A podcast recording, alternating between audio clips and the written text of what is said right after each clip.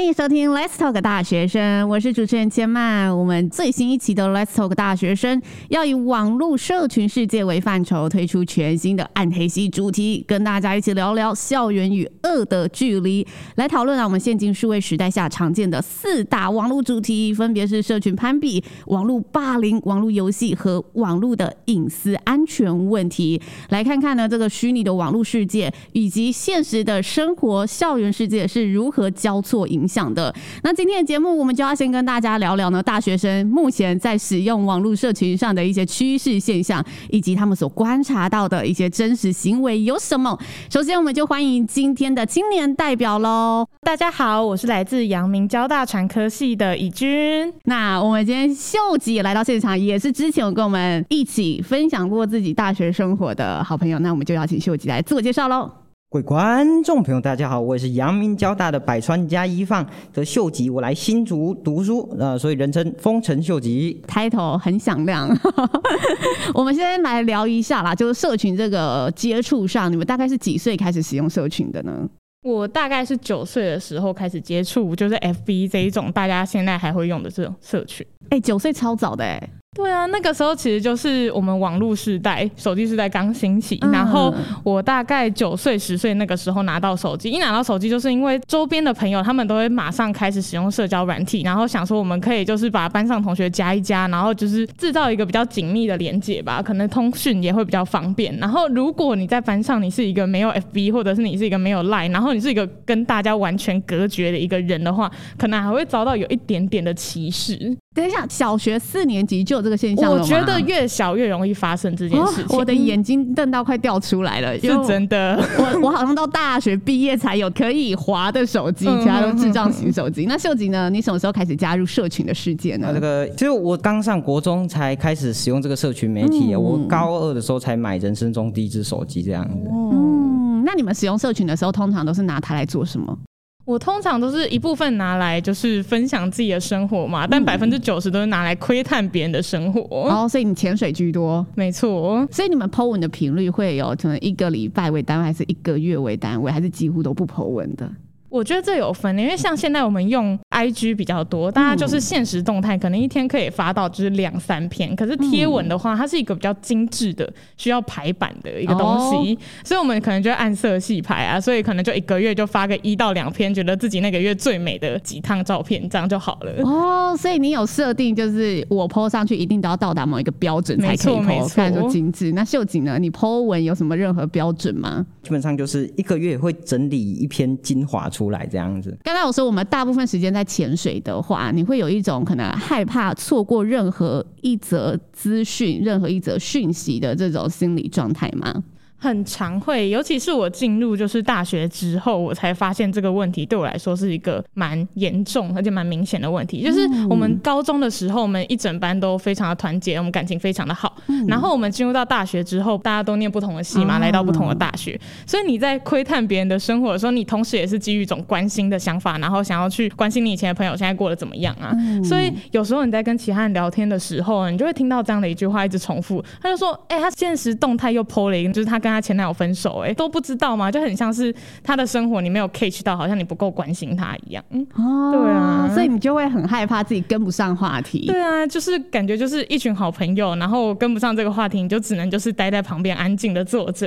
嗯，对啊，哎，欸，这在网络时代下，就近几年有科学家开始关注这个现象，然后他把这个现象定义为 fear of missing out，就是我害怕错过任何网络上的资讯。然后他说，这个现象其实在现代人蛮常见的，所以大家就过马路也要划手机啊，还是上厕所也要划手机啊？起床第一件事情就是要看世界发生了什么事，这样子。那秀吉呢？你会有这种现象吗？一开始就是短暂的离开 IG 之后，可能也会有这种现象发生。后来我发现说，这样真的是太累人，就是追踪三四百个人，然后每天都要看完这些讯息。所以你后来就抓出一个平衡，就打开有有看到，打开看到可能前五个看一看你就关掉这样子。然后所以你有在节制的概念。哦，对对对。那我们自己在刷 IG 的时候，会不会觉得哦，别人 po 出来的东西怎么都这么完美？或者是看到他呢，遇见了多么酷的事情啊，进入了多么有名的公司实习啊，遇见了什么名人，就不知不觉觉得别人过的生活好像都比我好耶。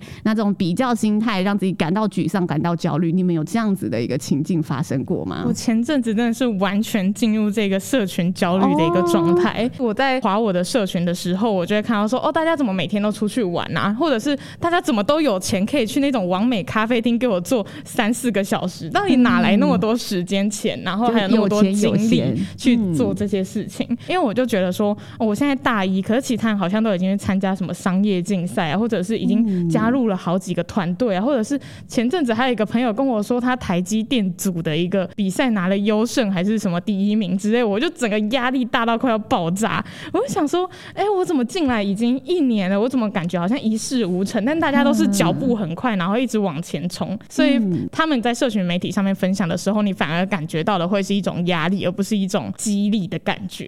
对啊，不是一种分享。但你怎么意识到这个对我产生压力？你怎么感受到自己的焦虑的？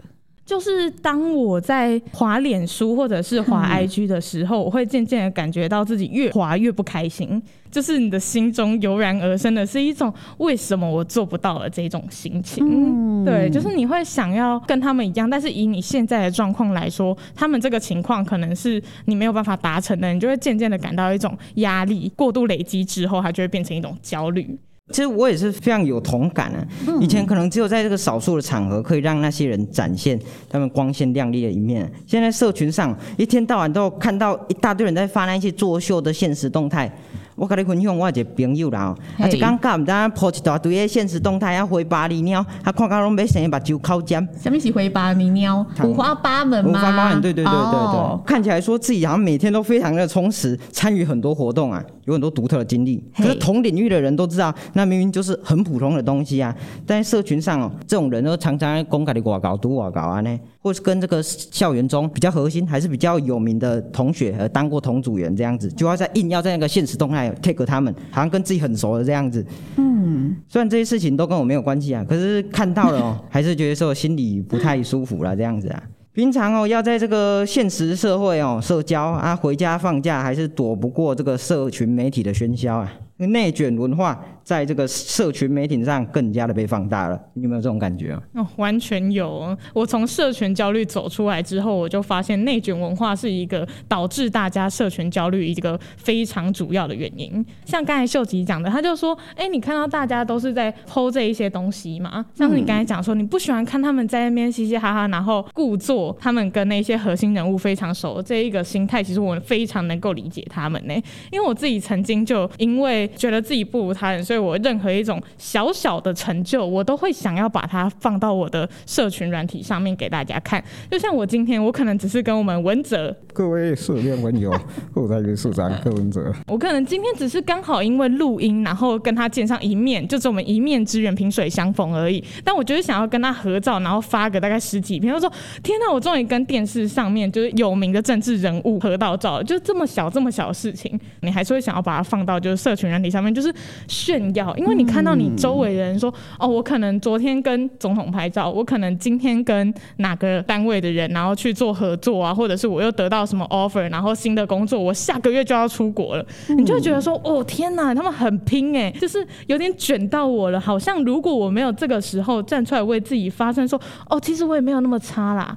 然后你就会觉得自己好像有一种不如人的感觉。嗯、那秀吉，你的生活应该是蛮多人会很羡慕的吧？因为听到这一个可以录取我们阳明交大百川学位学程，大家听到都会觉得非常厉害。而且秀吉本身其实呃也有在学音乐的治疗，然后在学校也当研究助理，又会声音表演。刚刚柯文哲这一段也是让人家耳目一新的。那面对自己的社群，你应该是让别人羡慕的那一个吧？你会有压力吗？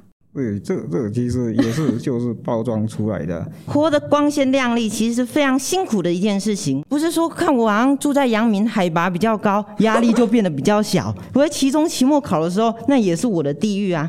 这时候还看到一大堆人跟人分享说，他们还在这个期中、期末考时间参加一些竞赛，准备一些活动。明明都是修一样的课，他们为什么会这么强？我花了这么多倍来努力，依然还是追不上他们，这还是真正的这情况啊！哎、欸，那如果问一题自我探索题，你们觉得你们在社群上面的自己一到十分接近真实的样貌，你们会给自己打几分？我觉得我应该可以给自己给到十分钟的四分吧，大概有六成是不太真实的部分。哦，这六成是什么内容？然后为什么跟你现实不一样呢？我就想要给大家营造一种我。过得很好，然后我是一个个性不错，我是一个好相处的人。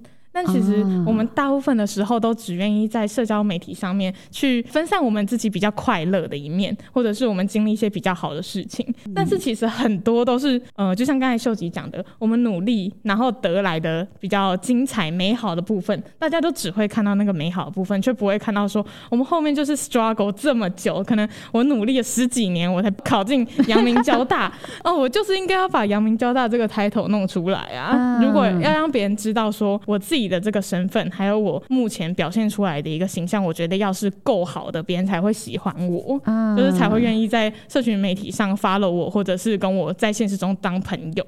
嗯，对，所以我在 IG 上面我都会放一些，就是我出去玩啊，或者是发一些比较正向才会发出去，嗯、我就不会在上面就是大抱怨，然后想说我拿奖之前我准备了多少东西，我可能被英单啊，或者是我准备一个脚本花了大概两三个月，然后来回被退稿，嗯、对，这些就不会写。就这些辛苦的过程，其实你是比较不会分享的。没错，所以我才会只给到自己四分。哦，对，那秀吉呢？你会给自己几分呢？我可能可以给到。是以六分吧，这样子哦，蛮高的哦，六分。我也不太常去炫耀我可能有什么东西，像我可能在脸书或者在我的 Instagram 上面 title 就挂国立台湾社会大学，然后很老派哎。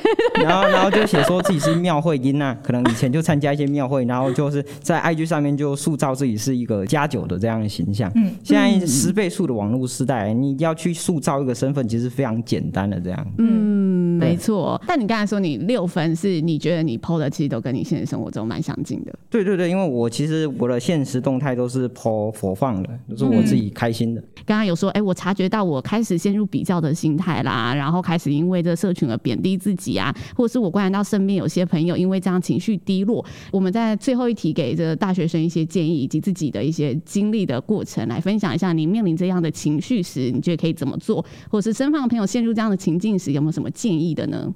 我觉得最极端的做法就是直接取消关注对方，隐藏这些会让自己不开心的 IG 线动啊。嗯。但是越理智，越叫自己不要看，他心里就是一直很手贱，想要点进去偷看 那个他的近况啊。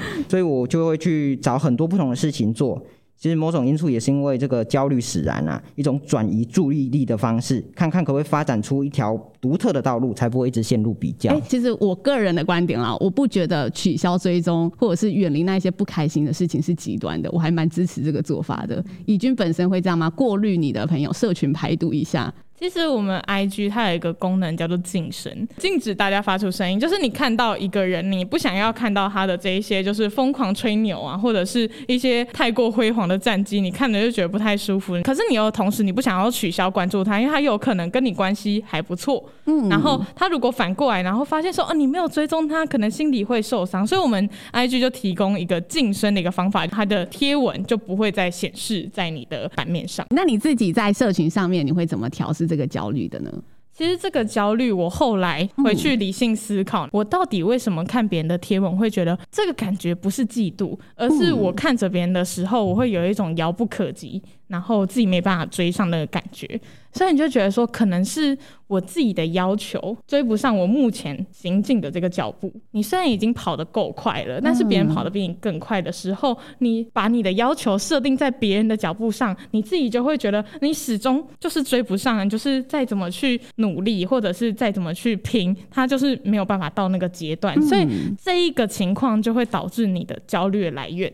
因为你达不到你自己的要求，嗯、可是那是你自己设的，嗯，所以我就反过来去思考说，是不是因为我都太不了解自己想要的到底是什么？因为我从来就是一直望着别人的方向，我就只是盲目的去追逐，我追逐我想要一个认识很多人的一个形象，嗯，然后我想要去参加很多活动，我想要得到很多竞赛的奖，嗯，我觉得这都是一些外界的东西，嗯，我觉得你要让自己真正快乐，或者是真正远离这种社群焦虑的话，你要思考。你自己真正想要走的那条路是什么？嗯，对，所以我后来就回到我自己的真正的想法上，然后去让自己不要自卑于跟不上别人的脚步，而是我决定说，好，我现在我想要去好好静下心来，我想要出一本书，我可能想要写几篇散文，然后我想要满足自己的心理需求。嗯，如果你能够从自己本身去出发，去思考你。自己真正喜欢什么，真正想要什么的话，你才有办法真正根本上去解决这个焦虑的来源。以君他说的非常好啊，不要一直去盲目看人家光鲜亮丽的这个外表，然后去盲目的追求。你要就是静下心来，找到自己到底喜欢的那个共鸣是什么，把那个社群媒体关掉，然后专心往你喜欢那个地方去研究看看、钻研看看，这样。嗯，其实我觉得以君跟秀吉讲的一个共同点就是，通常我们会对自己感到哦，自己的生活无趣，别人的生活都比较有趣，比较。厉害，就是因为我们自己开始陷入了对自己的一切的不肯定，然后觉得自己的生活没有这么美好。那这个不美好，其实要解决，就像刚刚说的，我们要回来好好经营自己的生活，不要让自己成为那种只能在社群中生存，然后在别人的赞声之下、爱心之下温饱的人。当我们现实生活中可以经营到让我们心灵满足的状态，我们再回到社群，其实也许会是一个更健康的状态。今天非常开心邀请到了以君跟秀吉来到节目，跟我们分享我们来 Talk 大学生，下次见喽，拜拜，拜拜。